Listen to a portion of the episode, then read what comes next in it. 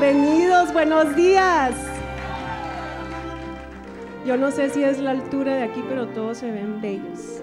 Hoy quiero que me acompañen y que por un momentito usemos nuestra imaginación. Vayamos a ese momento donde Jesús reúne a sus discípulos, que ha caminado con ellos por tres años, viviendo con ellos. Y les dice, estoy a punto de partir. Estoy a punto de volver al Padre. Estoy a punto de que el cumplimiento de lo que yo vine a esta tierra a hacer se cumpla. ¿Se imaginan el desconcierto de los discípulos? ¿Se imaginan lo que pudieron pensar? ¿Quién nos va a enseñar? ¿Quién va a ser nuestro maestro? ¿Quién va a ser nuestro mentor? ¿A quién vamos a ir cuando tengamos una duda? ¿Quién va a ayudarnos cuando entre nosotros se arme un conflicto? Hubo incertidumbre, tuvo que haber habido temor, tuvo que haber habido una sensación de, ¿y ahora? ¿Ahora qué va a pasar? Pero es en ese momento, amados, es en ese momento donde lanza una declaración que es trascendental para ti y para mí hasta el día de hoy. Es en ese momento de incertidumbre, es en ese momento donde ellos pudieron temer y decir, aquí se acabó todo, si Él se va, yo me vuelvo atrás, me vuelvo a pescar, vuelvo a lo que yo hacía. Pero Él les declara estas palabras. Él les promete algo. Jesús es el buen pastor. Él no podía dejar solo, solos a, su rebaño. Él no podía dejar solas a sus ovejas. Él no iba a dejar huérfanos a sus hijos. Y es ahí donde les dice, yo rogaré al Padre para que alguien venga y los acompañe siempre. Siempre. Es ahí, en ese momento, donde podemos verlo en Juan 14, 16. Yo le pediré al Padre y Él les dará otro consolador para que los acompañe siempre. Otro consolador. Él no dijo al consolador, usó la palabra otro, que implica uno igual y habló de una persona. El Espíritu Santo, amados, no es una fuerza que viene y va. No es, como bien decía Laurita, un fuego que se aumenta cuando estás orando o cuando estamos alabando y disminuye entonces cuando sales de tu cuarto de oración. No, Él no es algo, una fuerza que viene y va. Él es una persona que te acompaña y es su promesa acompañarte todos los días de tu vida. Ese es nuestro Padre. Ese es nuestro amado Espíritu Santo. Y debemos partir que la palabra consolador en el, en el original es la palabra paracleto en el griego, que significa o tiene varios sinónimos. Consolador, consejero, abogado defensor, amigo fiel, ayudador. Ya solo con eso estamos hechos. ¿Quién se acuerda de las clases de química? ok, ¿cuál es eh, la fórmula del agua? Uy, sí pasaron muy bien. Aquí tenemos agua con la fórmula H2O. Aquí tenemos hielo ¿Cuál es la fórmula del hielo entonces? Es agua, en otra manifestación. Y tenemos aquí vapor, que es agua caliente. ¿Y qué hay de diferencia en esto? Su manifestación. En un estado diferente, pero es la misma fórmula nuestro Dios Padre, Hijo y Espíritu Santo son uno. Y este es nuestro fundamento. Es ese nuestro fundamento. Son tres personas, es un Dios. Tres manifestaciones diferentes, un solo Dios. Y es de ahí que podemos partir, entendiendo que Él es Dios. La palabra de Dios dice, en el principio se movía el Espíritu de Dios sobre las aguas. Él se movía, Él estaba. Él es Dios omnipresente, Él es Dios omnisciente, Él es Dios omnipotente. Él es un Dios omnipresente porque lo acabamos de ver. Estará contigo siempre, dijo Jesús. Siempre, sí, en tus momentos altos y en tus momentos bajos. En todo momento. Él es un Dios omnisciente, todo conocimiento. Él tiene la respuesta a tus preguntas. Quizá tú hoy entraste y dijiste, no entiendo, o Señor, necesito dirección en esto. El Espíritu de Dios está aquí para responderte. El Espíritu de Dios todo lo conoce, todo lo sabe, todo. Para Él no hay nada oculto. Él es Dios omnisciente y Él es Dios omnipotente, todo poder ni la muerte misma pudo detenerlo.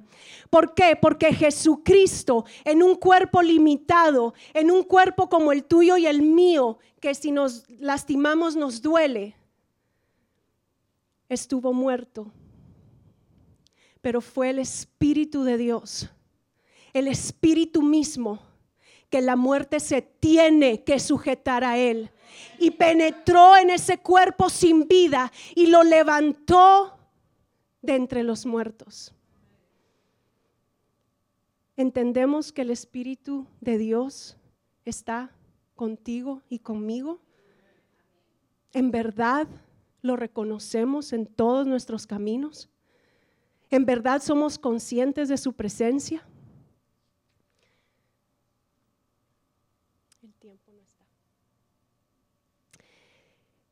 Él es nuestro consolador. Vamos a ver algunas de los atributos, algunas, miramos que, la palabra tiene diferentes sinónimos. Obviamente por el tiempo no podemos hablar de todo lo que Él es, pero vamos a ver algunos de los atributos de Él. Vamos a, ver que dijimos que Él era un Dios consolador y compañía permanente podemos verlo en el mismo versículo, en Juan 14, 16, que dice, yo le pediré al Padre y Él les dará un consolador para que los acompañe siempre. Yo no sé ustedes, pero yo soy de las que si voy a ir a, a comprar algo, yo siempre trato a mis hijos, vamos, ¿quién me acompaña? Me gusta estar acompañada. Y Él es nuestra compañía. Nunca está solo nunca has estado solo. Aún cuando lloraste en tu cuarto y creías que nadie te estaba viendo, Él estaba ahí. Aún cuando has sentido, estoy solo porque me han dejado, me han abandonado, me han dado la espalda, Él está ahí contigo. Él es nuestro dulce consolador. Él conoce la clave para ingresar por la puerta de mi corazón. ¿Y saben algo importante? Mi oído reconoce su voz. Nadie puede imitar sus frases. Nadie puede imitar el acento de su voz. Es único. Es a mi espíritu que le habla. Yo soy un ser tripartito. Espíritu, alma y cuerpo, y mi espíritu lo conoce muy bien. Mi espíritu conoce su voz. Mi espíritu reconoce la voz de mi amado. Yo soy de mi amado y mi amado es mío. Él está aquí. Sabes que muchas veces hay tanta tristeza en nuestro corazón, luto, y quizá no por alguien que has perdido. Hay tristeza y luto por traiciones, por sueños rotos, quizá porque mataron tu confianza, quizá porque mataron la influencia Pero Él está aquí, no solamente para vendar tu corazón, porque su trabajo es sanarte, no es vendarte, no es poner curitas, es ir a donde está la raíz y arrancarla y plantar su amor que es inagotable, su amor que puede saciarte. El único amor que puede saciar tu alma es Él. Es Él, el Espíritu de Dios. Podemos ver en Juan 16, 8 que Él nos convence de pecado. Ese sería otro atributo. Y cuando Él venga, convencerá al mundo de su error en cuanto al pecado, a la justicia y al juicio. ¿Sabes algo? El convencerte o la convicción es más que la iluminación. El convencerte te lleva a arrepentimiento, no a remordimiento. El convencerte te hace reconocer y entender que dependemos y necesitamos a Jesús. Él nos lleva a Jesús y a la cruz del Calvario. Él nos lleva ahí, a ese lugar donde Él pagó un precio por ti y por mí y donde Él dijo la deuda está pagada, pero es necesario arrepentirnos y es Él el que nos convence de pecado. Es Él el que te da el, entendimiento, no para condenarte, no es para condenarte, amado, no es para señalarte, no es para decirte qué malo o qué bueno o qué eh, absurdo lo que hiciste. Es para convencerte y llevarte a vida eterna. Solamente Él y solamente su amor es capaz de vernos en el lodo, como literalmente dice la Biblia, en lo más bajo y amarnos ahí. Amarnos. Porque cuando estamos en un buen tiempo, quizá muchos están a tu lado. Pero cuando estás en momentos difíciles, cuando tocas fondo, el que está a tu lado es el Espíritu de Dios. Sí, aún en esos lugares bajos, aún en esos momentos de incertidumbre, aún en esos momentos donde tú quizá te sientes indigno, pero Él te dice, yo estoy aquí, yo estoy aquí y te amo y te he amado con amor eterno. Quizá tú veniste hoy en esta mañana y quizá tu pensamiento es o era, para mí no hay salida. Sigo haciendo lo mismo. Para mí no hay salida. Pero el Espíritu de Dios está aquí y donde está el Espíritu de Dios, aquí hay libertad.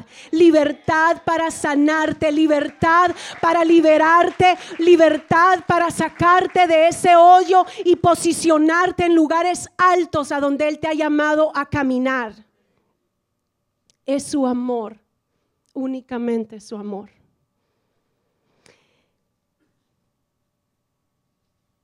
Podemos ver en Romanos 8:15 que Él nos confirma nuestra identidad de hijos. Leámoslo juntos.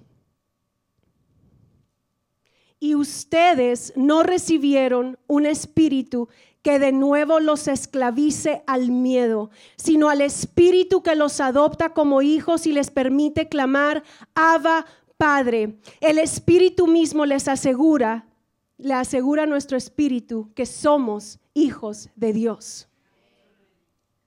Es a través del Espíritu Santo que podemos entender nuestra identidad como hijos.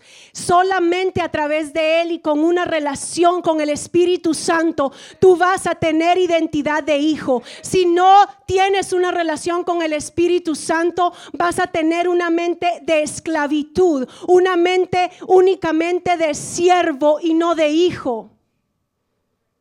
Pero Él quiere manifestarse a ti y enseñarte y mostrarse a ti para que puedas entender que Él es tu Padre, nuestro Padre, y que podamos tener claridad que nosotros como hijos de Dios no nos define nuestra circunstancia actual. A nosotros no nos define lo que poseemos. A nosotros no nos define lo que decimos no nos define lo que hacemos, sino lo que somos. No nos, afine, no nos define nuestro hacer, sino nuestro ser.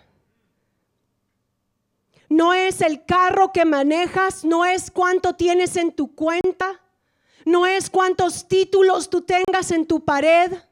No te define el éxito al cual el mundo está acostumbrado a llamar éxito.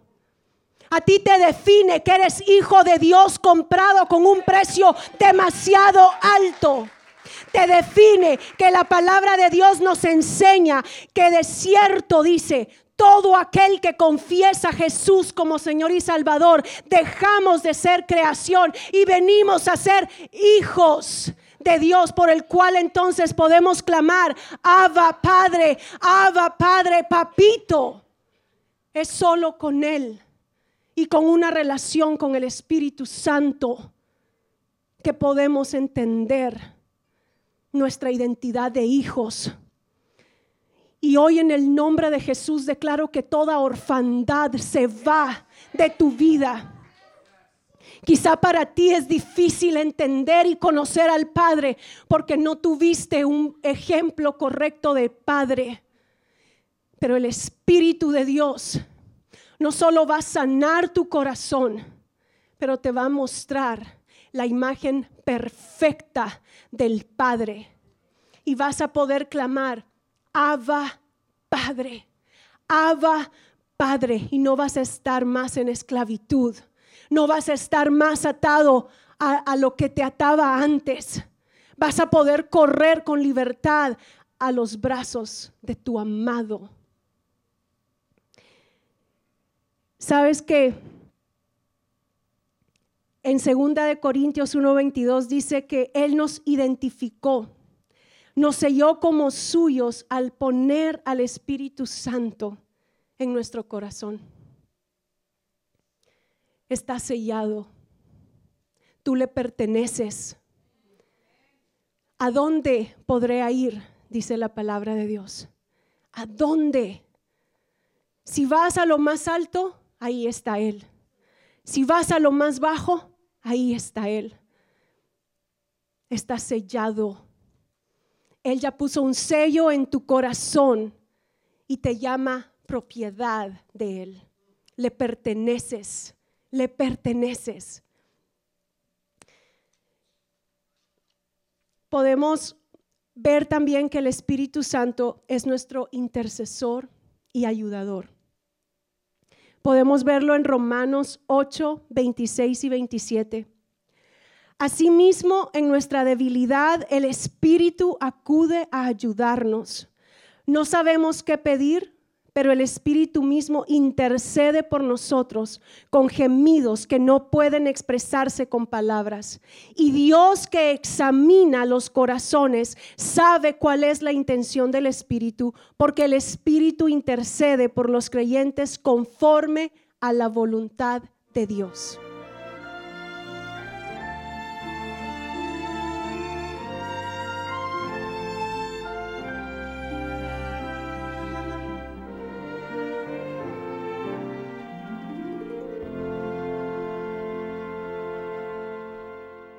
El Espíritu Santo. Y de verdad sería tan difícil describirlo. Lloraba y yo le decía, Señor, es que eres indescriptible. Señor, ¿cómo poderte describir con palabras cuando no hay palabras para describirte? Pero yo le he pedido tanto al Espíritu de Dios que hoy Él se manifieste de una forma que tú digas, wow, si no lo has conocido, tú digas, yo quiero conocer a ese, yo quiero conocerlo, o sea, no me lo pierdo. Si ya lo conoces, pero no tienes una relación íntima con Él, tú digas, yo quiero intimar con Él, me conviene quiero intimar con Él. Y si ya has eh, intimado un poco más con el Espíritu Santo de Dios, le digas, yo quiero más. He probado, pero yo quiero más. Quiero más de tu Espíritu. Y ahora vamos a ver por qué. ¿Quién es el Espíritu Santo? Y eso es algo que nosotros tenemos que tener claro, porque en el inconsciente católico latinoamericano nos han enseñado que es la tercera persona del Espíritu Santo. Y para los, los, los que están en high school eh, eh, pueden decir, no, es el tercero del salón. ¿Sí? O, si ustedes le dicen, no, quedó de tercero. Uno no piensa en, en, que es tan importante como el primero. Entonces, lo primero que vamos a hacer es borrar. No es la tercera persona del Espíritu Santo, no es la tercera persona de la Trinidad. Es una de las personas que componen la Trinidad. Dios es un Dios trino, Padre, Hijo y Espíritu Santo. Y los tres son uno solo. Se manifiesta de una manera diferente, pero es Dios en sí mismo. Es Dios mismo. Y como persona, Él tiene sentimientos. Como persona, Él quiere relacionarse. Como persona, Él tiene un lenguaje. Interesante, ¿no? Como persona, con sentimientos, Él se entristece. Él se alegra, Él disfruta, Él se anima. Entonces, imagínense ustedes qué clase de persona era la que Jesús estaba diciéndole a los discípulos que les iba a dejar. Y hoy ustedes son esos discípulos. Entonces Jesús lo que nos está diciendo a nosotros, nos está recordando, es que esa persona en una, en una manifestación diferente, en un estado de la materia diferente, es la que va a estar con nosotros. ¿Cuándo? ¿Cuándo? Muy bien, están aprendiendo. Entonces yo les voy a compartir algunos de los atributos o características del Espíritu Santo. Características es el carácter, el carácter de Él difícil describirlo y solamente voy a tocar algunos porque son cantidades. Y yo quiero que vayan al mismo pasaje. Y la primera es, los que están tomando nota, Notes en el teléfono funciona perfecto. Nueva generación, no hay excusa. Primero, es nuestro consolador y compañía permanente puede traducir o puede significar varias cosas. Consolador, ayudador, consejero. Hay una versión en inglés que me encanta que dice advocate, como abogado, el que aboga por ti. ¿Ustedes se imaginan? O sea, la pregunta es, ¿de qué me estoy perdiendo? De esa persona que yo tanto he estado buscando. When you don't fit in a group, donde cuando ustedes no, no pueden encajar, hay una persona que los conoce completamente y que sabe cómo ayudarlos. Igual nosotros, cuando tenemos problemas en el matrimonio, cuando tenemos problemas, no sabemos qué carrera escoger. Ayúdame, Espíritu de Dios.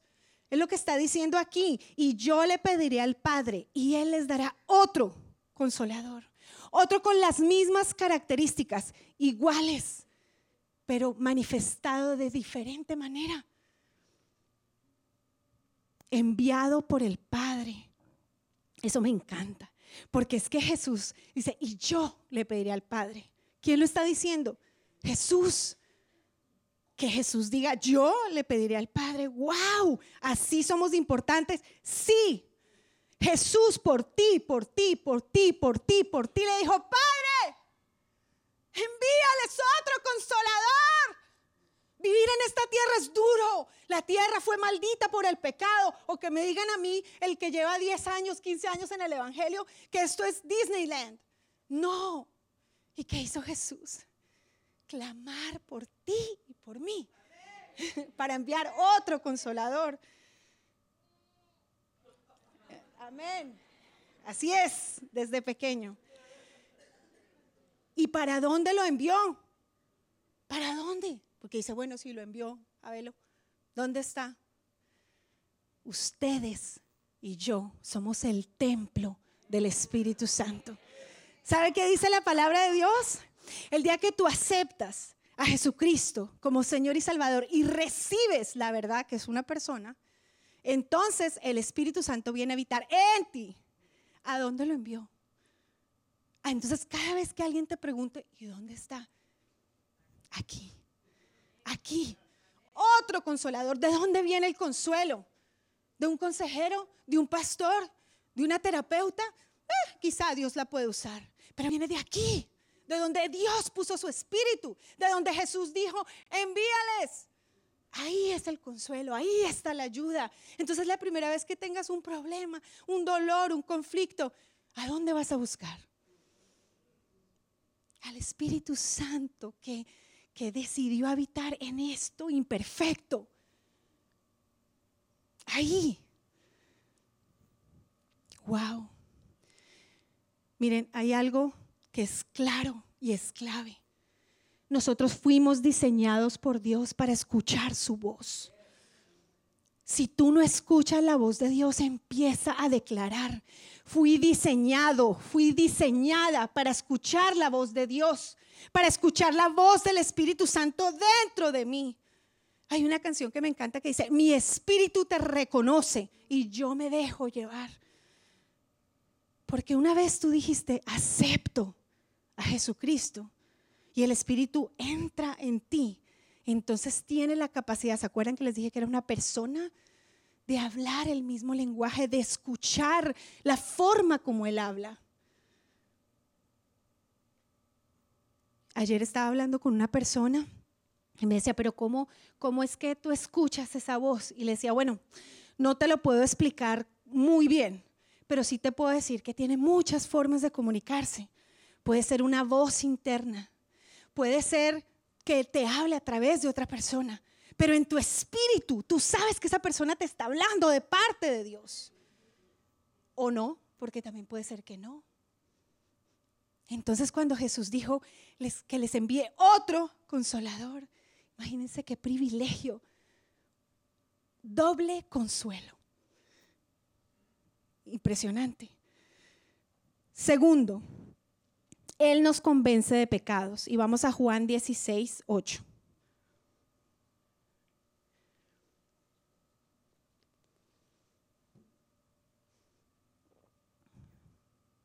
Y dice, y cuando Él venga, convencerá al mundo de su error en cuanto al pecado, a la justicia y al juicio.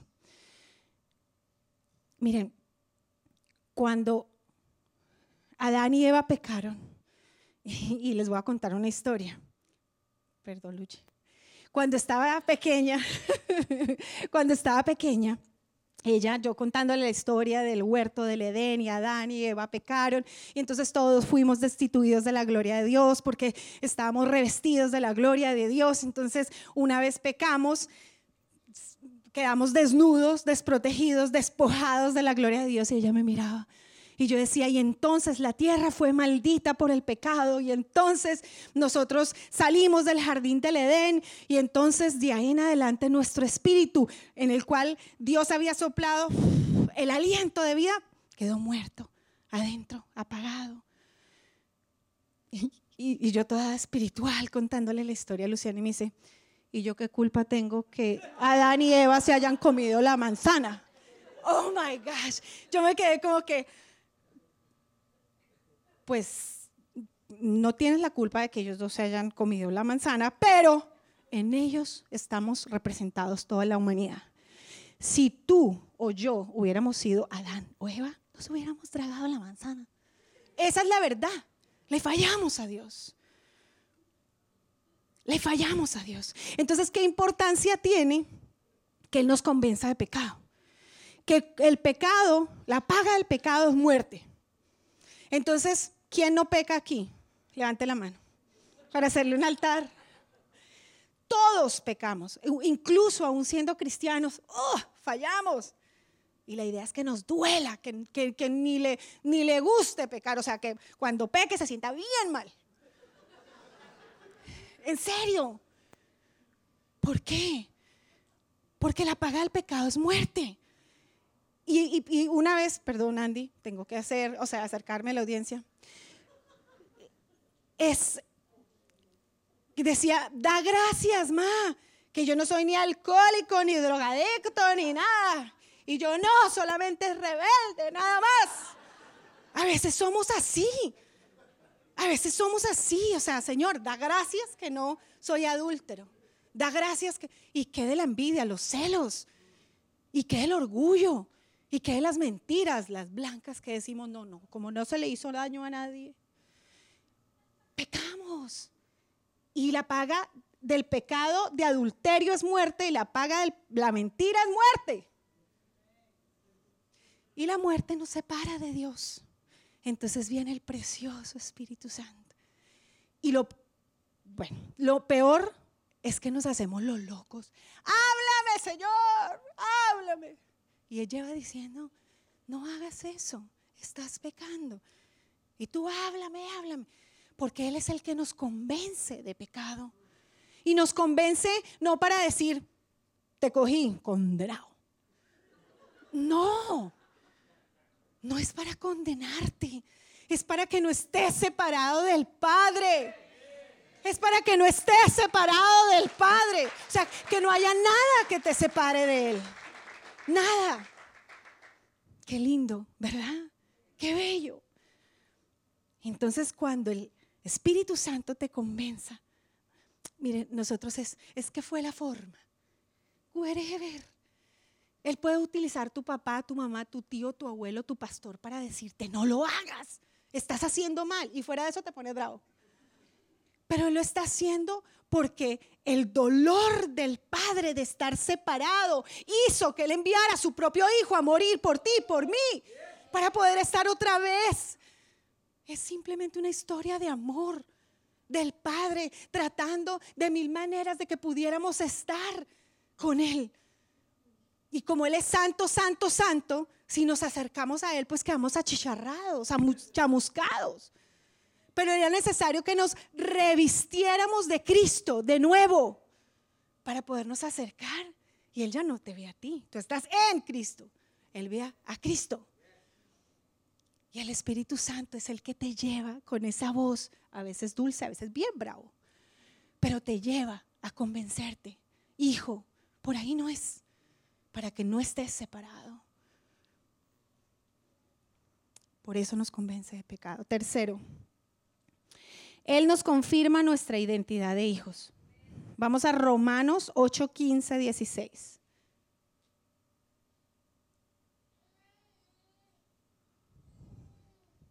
Romanos 8.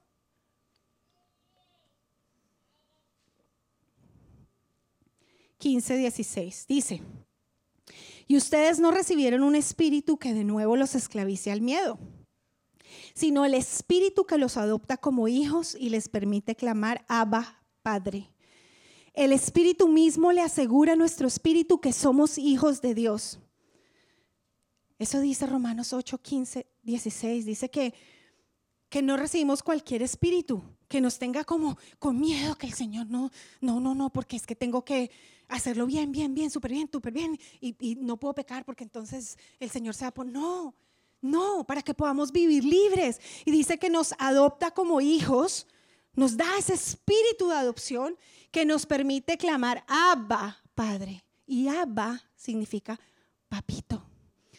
Nosotros nos relacionamos con Dios de dos formas, como Padre sin temor alguno nos podemos acercar porque el Espíritu es el que nos convence de que somos hijos, pero nos acercamos ante el Rey y a ese sí hay que temerle.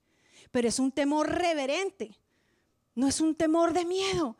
Entonces, si tú todavía no estás convencido de que eres hijo de Dios, hoy es el día para que tú le digas, Espíritu Santo, habla a mi espíritu y dame el convencimiento de que soy hijo, para no estar buscando amor en otro lado, para no estar buscando aceptación en otro lado, para no estar buscando propósito en otro lado, para no estar buscando identidad en otro lado. El Espíritu Santo nos ayuda a entender que una vez aceptamos a Cristo como Señor y Salvador, ya no eres simplemente una creación, eres un hijo. Más a cuanto los recibieron y creyeron en Él, les dio potestad de ser hijos de Dios. No todos los que están afuera son hijos. Y tú, si aceptaste a Jesús como Señor, eres hijo.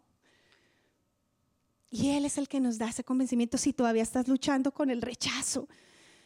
Si todavía estás, estás eh, queriendo encajar en un grupo y sientes como que no encajas y estás buscando la aceptación de las personas o estás haces y haces y sirves y sirves y sirves y sirves para que vean cuánto sirvo, busca el Espíritu Santo de Dios el Espíritu, dame ese convencimiento, dame el Espíritu de adopción para que yo no busque identidad en donde no es para que yo no busque propósito donde no es. Para que mi seguridad no sea mi trabajo, para que mi seguridad no sea un esposo o una casa o una herencia, para que mi única seguridad sea mi Padre Celestial. Punto. Ese trabajo lo hace el Espíritu Santo de Dios. Amén. Si le va a dar un aplauso, déselo, pero grande. y es a Él.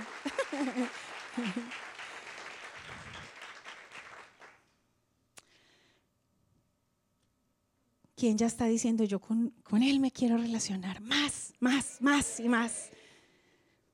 Cuarto, Él es nuestro intercesor y ayudador en medio de nuestras debilidades. Vamos a Romanos ahí adelantito, 8, pero 26 al 27. ¿Hay alguien débil aquí? Pregunto. Yo soy débil. Dice, asimismo, en nuestra debilidad, el Espíritu acude a ayudarnos.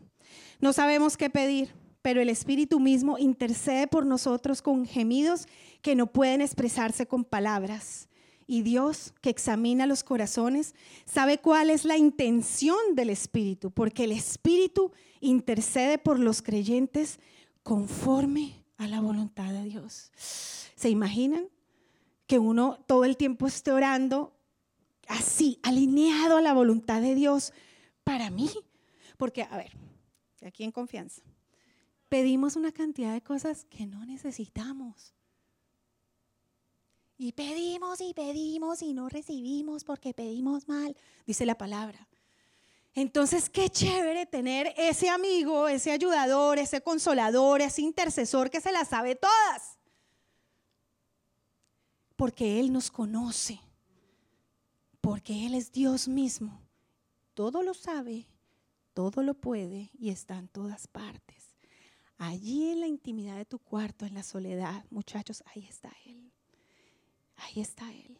Ahí está Él. En todas partes. Y se, entristece cuando hacemos algo que mm, mm, no le agrada, porque es una persona y sufre por ti y por mí. Pero Él quiere ayudarte. Es como que todo el tiempo Él está a la vida, a la vida, a la vida, bombado. Tú puedes, tú puedes, ra, ra, ra. Qué rico uno tener una persona que, que lo afirme constantemente. ¿A usted no les ha pasado que justo usted necesita una palabra de aliento? O del esposo, de la esposa, del papá, de la mamá.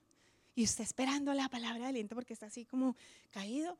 Y justo recibe lo que menos espera recibir. Y queda uno, no, pues imagínese Gracias, de todos modos. Pero ahí está el consolador, el intercesor. Miren, yo no sé si a ustedes les ha pasado, yo he pasado momentos en que yo digo, no sé ni qué orar, qué pido, que se muera, que viva, que, ¿qué hago? No sé qué pedir. Ilumínalo o elimínalo, no sé qué pedir. Pero dice que Él acude a nosotros y empieza a interceder Imagínense que, otra historia, sorry. Imagínense que yo oraba, e, ese es, ese es uno de los lenguajes en los que habla el Espíritu Santo, lenguas. Ese es uno de los lenguajes en que habla el Espíritu Santo. Y es cuando el Espíritu Santo te bautiza y viene sobre ti, ahorita vamos a hablar de eso, entonces tú comienzas a hablar en otras lenguas, otras, otras formas de lenguaje que quizá tu cerebro no entienda, pero que el Espíritu lo entiende muy bien. Y entonces Luciana un día, después de que oramos, llega y me dice, Ma, ¿tú por qué siempre que oras? Ríanse explicarle eso a una niña de cinco años. Y yo, no, ma, es que el espíritu en otras lenguas. Así hay algunos de ustedes aquí que nos oyen orar en lenguas y dicen, ¿qué se comieron? Pero qué lindo poder hablar su lenguaje. Y que cuando estamos hablando ese lenguaje, aunque nuestro cerebro no entiende nada, él está entendiendo todo y está intercediendo, clamando, pidiendo, llorando con gemidos por lo que realmente nuestro corazón necesita. Qué lindo es. Yo le pido al Señor que, que el Espíritu Santo en esta mañana se mueva tan, tan, de una manera tan maravillosa que ustedes salgan de aquí dispuestos. ¿Saben por qué? Porque muchas veces uno dice, yo quiero lo que tiene él, yo quiero lo que tiene ella pero no ve el proceso. Y para que tú puedas tener esa amistad con el Espíritu Santo y Él pueda ser tu mejor amigo, ¿qué hay que hacer? O sea, el common sense que llaman. Cuando tú conoces a una persona, ve, she's super cool, he's super cool. Yo quiero ser su amigo, yo quiero ser su amiga. ¿Qué tienen que hacer? Relacionarse. Y eso no ocurre de la noche a la mañana. Es un proceso. Pero hoy lo pueden comenzar los que aún no lo han comenzado. Y lo mejor de todo es que en el proceso te enamoras tanto, tanto, que la gente dice, hmm, ahí sí, lo perdimos, no importa. Porque tienes el ayudador, el consolador. Y sí, vas a llorar. Y sí, vas a sufrir. Porque yo te puedo decir que todo el tiempo vas a estar, hey, yeah, vamos, generación que danza. No. Pero está Él Tú sientes su abrazo, tú sientes su abrigo, tú puedes llorar y gritar y saber que ahí está Él consolándote, intercediendo, Padre, Padre. Miren, Jesús no está aquí. Oh, Jesús no está aquí. Él dijo, yo me voy. Y dice, pero vengo por segunda vez. Jesús no está aquí. El que está aquí es el Espíritu Santo de Dios. Y es Dios, es Dios, es Dios en espíritu. Intercede con gemidos. Él grita por ti. Mamá, cuando tú estás gritando por tus hijos, llorando, hay uno que grita más duro. Cuando tú estás enfermo y dices, nadie entiende este dolor. Hay uno que siente el dolor. Ese es el amado Espíritu Santo. Miren, yo me podría quedar años luz hablándoles, pero yo solamente quise presentárselos. Y Él se va a encargar del que esté dispuesto a decir, quiero intimar contigo. Y algún día usted también se va a parar como yo aquí a decir, wow, lo puedo decir porque lo he vivido, no lo leí, nadie me lo contó. Usted puede coger un libro de historia y contar la historia, pero una cosa es contarla y otra cosa es vivirla. Y por eso estamos en esa serie de viviendo a Jesús. Te presentamos a un Jesús, pero tú eres el que eres el que en tu diario caminar leyendo la palabra, conociendo de Dios en la intimidad, en la soledad, empieza a experimentar a Jesús. Está disponible para todos, porque Jesús no dijo, le pediré al Padre que les envíe otro consolador solamente a las personas que fueron llamadas para predicar en un altar. ¿Dice eso? Ok. Solamente le, que le pediré al Padre que les envíe otro consolador, solamente a las personas santas y puras que nunca pequen. No. Siempre aún en su pecado, el Espíritu Santo está ahí, llorando por usted, intercediendo, Señor, líbralo, Señor, sánalo, Señor, libértalo, Señor, quítale esa adicción, Señor, ahí está Él. ¡Wow! ¡Qué consuelo! ¡Qué consuelo! Él dijo que estará con nosotros pero está en nosotros por medio de Cristo. También les dijo a los discípulos, esperen, esperen, yo me voy, ¿cierto? Pero no se vayan todavía a hacer lo que tienen que hacer sin antes que el Espíritu Santo venga sobre ustedes, con ustedes, en ustedes y sobre ustedes. ¿Por qué habría Jesús de hacer esa, esa aclaración? porque hay muchos, y creo que es la mayoría de cristianos, que quizá, sí, tienen al Espíritu Santo en ellos, ¿cierto? Pero no tienen tanta revelación de lo que hay en ellos. Y entonces a veces no lo siente con ellos. Y por eso busca otras formas de consolarse, otras formas de ayudarse, ¿cierto? Y hay otros sobre o en los cuales no ha llegado el Espíritu Santo sobre ellos. Y dice que cuando Jesús volvió de la muerte, él sopló sobre los discípulos y los empoderó para hacer lo que justo el pastor estaba hablando, el Señor a través del pastor en la enseñanza del domingo pasado, de que cosas mayores que las que Jesús hacía, nosotros haríamos. Y aquí hay personas que pueden estar pensando, pero es que yo no, no me voy a dedicar a hacer lo que hizo Jesús. O sea, yo no me voy a dedicar al ministerio, a predicar. Perdónenme. ¿Cómo un papá puede educar hijos sin la ayuda del Espíritu Santo?